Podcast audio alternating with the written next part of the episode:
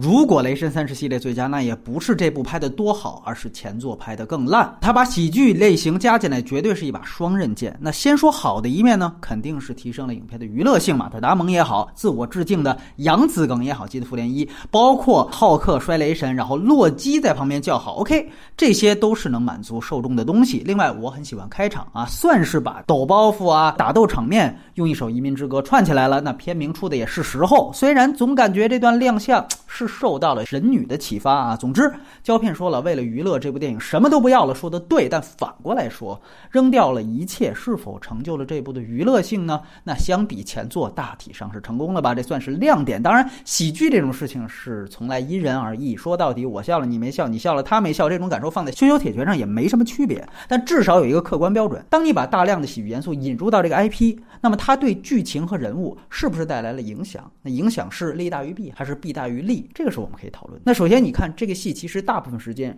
是双线叙事啊。首先就是斗兽场星球和雷神老家这两条线。那么这两条线其实出现一个类型冲突，这两条线的设置本身就是割裂的。你看到最后，绿巨人和大魔王也都是没有任何交集的，对吧？那死神大魔王他占领雷神老家，当然也是自己老家。这反派线按说到最后才是一个故事的主线，因为最后主角要回到这个地方来。那它如果是主线的话，你会发现它完全不幽默，啊，它里面承载的是神话片的一切的宫斗的前史，包括也有铺垫悲壮感的诈降的小人物的 B 故事，啊，但单拎出来你会看，这是一个极其简单套路，甚至是无聊的一个正剧主线。而斗兽场星球倒完全是逗比喜剧路线，它承担了本片的大部分的笑料。可问题在于，这条线又根本不是主线，啊，最后哥们撤了，公认本片的第二个彩蛋是史上最烂的彩蛋，为什么？就是因为斗兽场星球上的这个头目根本就不是真正的反一，他也根本无法和主线人物以及最后的这个大的冲突发生任何交集，他就是一个极其尴尬的存在。于是，当最后这两条线二线合一的时候，你会发现最典型的例子就是那个诈降的小人物最后故作悲壮的牺牲场面，谁会为他感动啊？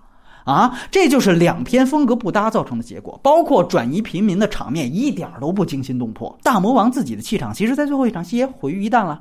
我就说一句，这个反派可能是布兰切特在夺宝奇兵四之后演的最单薄、最尴尬的角色了。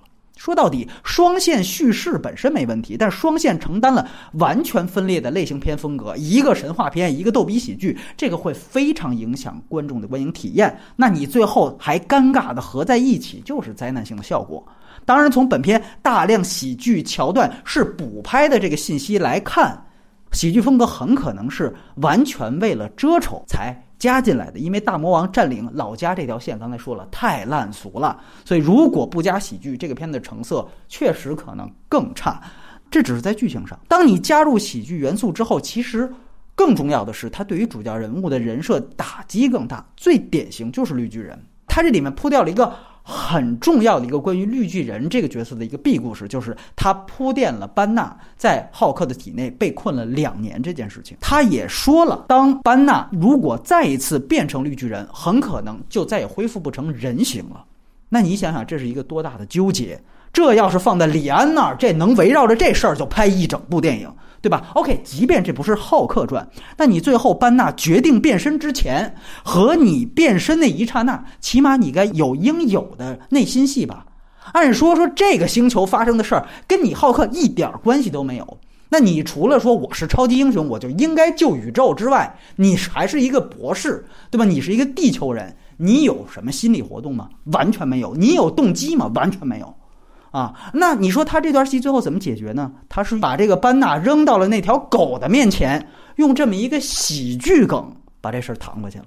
啊，等于我还是最哎，我在这儿来一个包袱，来一个笑料，我整个把很重要的这样的一个主要人物的 B 故事给灭掉了。因为我个人很喜欢浩克这个角色，那我可以说，在这部电影里面，这个角色已经废了，已经死了。那包括雷神他自己在这个电影，他其实完成了几次整容式的蜕变，包括锤子被毁啊、剃头啊、变成独眼龙啊，以及变身充电宝啊。那如果说剃头本身就是包袱的话，那你看从包括锤子被毁，这是一开始到最后他变成独眼龙，这个之后都应该有很重的他几场这个内心戏啊，反映这个人物对于这样的一些蜕变，这都是被迫带来的。那他到底是一个怎样的反应？有没有纠结？这些全都没出来。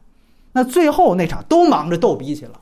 对吧？那最后那场动作戏其实真的是尴尬至极。按说大家期待的是四大天王打大魔王。我记得从二零一六年底我们录的啊，展望新年展望的马后炮，我们就期待过浩克、绿巨人以及雷神兄弟。那这是不输复联的阵容去打这个反派。首先找个龙套的角色，就把奇异博士打发了啊。然后呢，你说三个主角打大魔王，结果人还是凑不齐。最后就 先让只狗把浩克给拴住了啊，而且那条。狗的支线几个动作，哎，说咬破了，然后之后浩克一甩就甩下瀑布去了，这事儿就结束了，反映了导演极差的动作戏调度能力啊！看完《雷神三》，蜘蛛侠导演就得救了啊！那最后剩雷神兄弟打大魔王，就俩人打一个吧，包括你还。弄了那么多配角，我们都知道，你最后的群戏打一个的原则，那一定是心往一处想，劲儿往一处使，才能实现。这吴京都知道，对吧？哎，结果你会发现，最逗的就是雷神他变了充电宝之后，哎，你看着不落下风啊，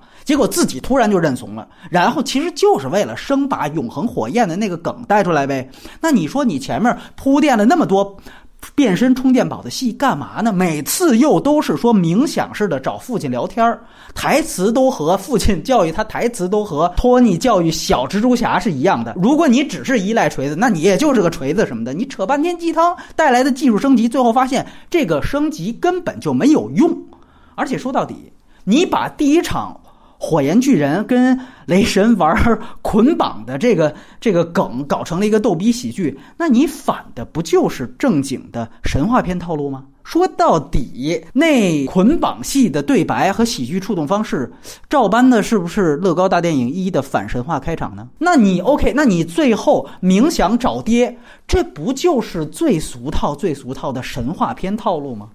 你前面是反神话片套路，最后你又用了一个最俗套的神话片套路。这个片子通篇都在左右互搏，就像刚才说的，它那两线也是在左右互搏一样。